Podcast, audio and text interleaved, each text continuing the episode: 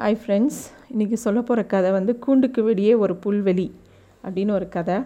இது வந்து கிருஷ்ணன் வைத்த வீடுன்னு சொல்லிட்டு ஒரு தொகுப்புலேருந்து எடுத்தது வண்ணதாசன் அவர்கள் எழுதின கதை. வண்ணதாசன் கதைகளில் வந்து ரொம்ப பெரிய ட்விஸ்டெல்லாம் இருக்காது பட் ஒரு மெல்லிய அன்பு ஓடிக்கிட்டே இருக்கும். ரொம்ப பாசிட்டிவாகவும் இருக்கும். ஸோ இந்த கதை எப்படி ஆரம்பிக்குதுன்னா ஒரு லோகுங்கிற பொண்ணு வந்து அவங்க அக்கா வீட் அவங்க அக்கா வந்து பகவதி அவங்க அக்கா வீட்டுக்கு வந்திருக்கா. ஒரு லீவ் மாதிரி வந்திருக்கா. அவள் ஏதோ படிக்கிற பொண்ணு அவள் வந்திருக்கா அவள் வந்து ஒரு நாள் வந்து எல்லாரும் சாப்பிட்டு முடித்த உடனே நிறைவா ஒரு சின்ன ஸ்மால் டாக் வீட்டில் எல்லோரும் பேசுவாங்க இல்லையா? அந்த மாதிரி உட்காந்து பேசுகிறாங்க அப்போ வந்து லோகு வந்து அவங்க அக்கா பையனை கு- குட்டி பையனை மடியில் வச்சுட்டு அவங்க அத்தான்கிட்ட கேள்வி கேட்குறா. ஏன் அத்தா நீங்கள் நாயெல்லாம் வளர்த்துருக்கீங்களா? அப்படின்னு. இல்லையேம்மா அப்படின்னு கே சொல்கிறார் அவர். சின்ன வயசில் கிளி வளர்த்துருக்கீங்களா? அப்படின்னு கேட்குறா. அதெல்லாம் வளர்த்ததில்லை அப்படிங்கிற ஒரு பட்டாம்பூச்சி அப்படின்னு கேட்குறா. இல்லையேம்மா நான் எதுவுமே வளர்த்தது இல்லையே அப்படின்னு சொல்லி இப்படி அவன் யோசிக்கிறான். ஆமாம் இல்லை நம்ம எதுவுமே வளர்த்ததில்ல.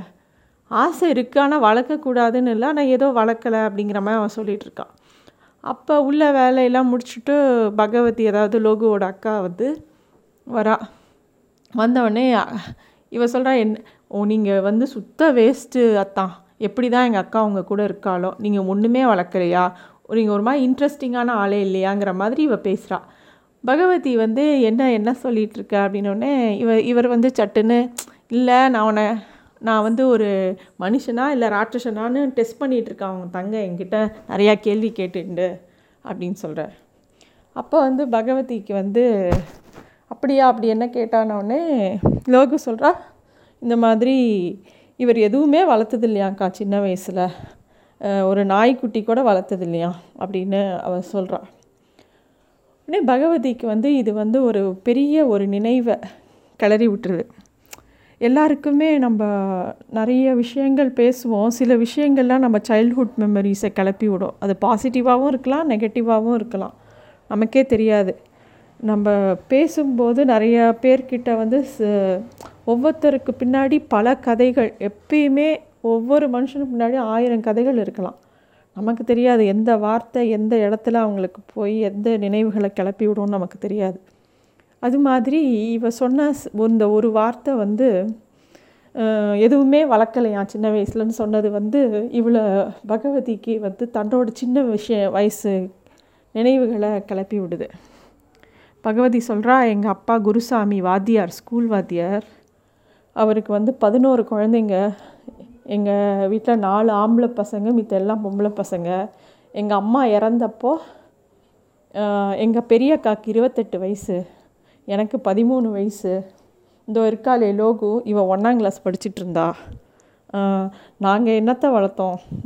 நாங்கள் சின்ன வயசுலேருந்து ஒத்தரை ஒத்தரை வளர்த்துக்கிறதே எங்கள் காலம் போயிடுது அப்படின்னு அவள் சொல்கிறா இவருக்கு வந்து ஒரு மாதிரி சங்கடமாகிடுது ஐயோ இவளுக்கு ஏதோ தேவையில்லாத மெமரியை கிளப்பி விட்டோமே அப்படின்ற மாதிரி ரெண்டு பேரும் லோகுவும் இவரும் ஃபீல் பண்ணுறாங்க ஆனால் பகவதியை வந்து அவளோட சிந்தனையை நிறுத்தவும் இவங்களுக்கு விருப்பம் இல்லை. அப்படியே அவளையே பார்த்துட்ருக்காங்க அதாவது ஒரு சாதாரணமான ஒரு ஃபன்னியான கான்வர்சேஷன் வந்து ஒரு சீரியஸான இடத்துக்கு போயிடுது.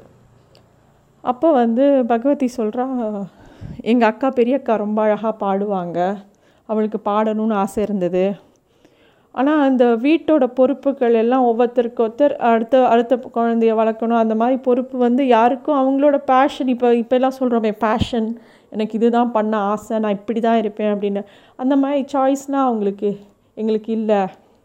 அப்படிங்கிற மாதிரி அவள் சொல்கிறான் நாங்கள் எங்கள் அம்மா வந்து எங்களை வந்து நீந்த கற்றுக் கொடுக்காம அப்படியே தண்ணியில் தூக்கி போட்ட மாதிரி எங்களை அப்படியே விட்டுட்டு போயிட்டா. நாங்களே தான் எல்லாம் கற்றுண்டோம் ஆனால் எங்களோட எல்லா காரியத்துலேயும் எங்கள் அம்மா சாயல் இருக்கும். அம்மா உட்காந்து சொல்லி கொடுக்கல. பட் அந்த மனசு அம்மா மேலே இருக்கிற இந்த பிரியம் வந்து எங்களுக்கு எங்களோட எல்லா வேலைகளும் அம்மா செய்கிற மாதிரியே வந்தது. ஒரு கோலம் போட்டாலும் எங்கள் அம்மா போட்ட மாதிரி இருக்கும். நாங்கள் ஒரு தலை சீவினா கூட எங்கள் அம்மா தலை சீவிற மாதிரி தான் இருக்கும் அப்படின்னு சொல்லிட்டு அப்படியே அவள் அவள் அம்மா அவங்க அப்பா அவங்க அப்பாவோட ட்ரெஸ்ஸை அவள் பொட்டிக்குள்ளே வச்சுருக்கா. அதை நான் இப்போ கூட எடுத்து பார்த்தேன். அப்பாவோட சட்டையில் லைட்டாக மணல் இருந்தது. அதை திருகிட்டே இருந்தேன் அப்படின்னு சொல்லி அவளோட நினைவுகள்லையே மூழ்கிடுறா. அப்படி சொல்லிகிட்டே இருக்கும்போது இவனுக்கு ரொம்ப சங்கடமாயிடுது ஐயோ அவளை ரொம்ப அஃபெக்ட் பண்ணிட்டோமோ அப்படிங்கிற மாதிரி. அப்போ இந்த குழந்தை தூங்கிடுறது இவ சொல்கிறா இந்த குழந்தைய தூக்கி பெட்ரூமில் போட்டுவான்னு லோகு கிட்ட சொல்கிறா லோகு எடுத்து போட்டு வரா. வரும்போது சொல்கிறா இப்போ நீ இந்த குழந்தைய தூக்கிட்டு போன மாதிரி இவருக்கு கூட சின்ன வயசில் இவர் தங்கையோ தம்பியோ சுமக்க வேண்டியதாக இருந்திருக்கலாம். இவர் கூட யாரையாவது வளர்க்க வேண்டிய பெரிய பொறுப்பு ஏதாவது இருந்திருக்கலாம். யாருக்கு தான் ஆசை இருக்காது. ஒரு நாய்க்குட்டியோ ஒரு பூனையோ வளர்க்குறதுக்கு. எல்லாருக்கும் கொடுத்து வைக்குமா அந்த மாதிரி? நம்ம ரோட்லேயே ஒரு கண்ணுக்குட்டியை பார்த்தா தடவி கொடுக்கணுன்னா ஆசைப்படுவோம். இது மனுஷ இயல்பு. ஆனால் வந்து அது எல்லாராலையும் அஃபோர்ட் பண்ண முடியுமா? எல்லாராலையும் அந்த நேரத்தை அதுக்காகன்னு ஒதுக்க முடியுமா? தெரியல அப்படின்னு அவள் சொல்கிறான் அப்புறம் சொல்கிறா இவர் நீயும் நான் இவர் மூணு பேரும் ஒரு ஜூக்கு போனோன்னு வச்சுக்கோயேன். அங்கே ஒரு மான்குட்டி நம்மளை நோக்கி வந்தால் நம்ம ரெண்டு பேரும் புல் கொடுக்கறதோட அளவும் இவர் வந்து நம்மளை விட ஜாஸ்தி தான் கொடுப்பாரு. அந்த மாதிரி ஒரு நல்ல மனுஷன்தான் இவர். பாவம் இவருக்கு என்ன கஷ்டமோ ஏன் அவர் வளர்க்கலையோ அப்படின்னு சொல்லி இந்த கதையை முடிக்கிறான். ஸோ இந்த கதையில் வந்து மெயினாக மெசேஜ்னு பார்த்தீங்கன்னா நம்ம எல்லோரையும் ஈஸியாக ஜட்ஜ் பண்ணிவிடுவோம் ஏன் இவங்க இது இப்படி பண்ணல?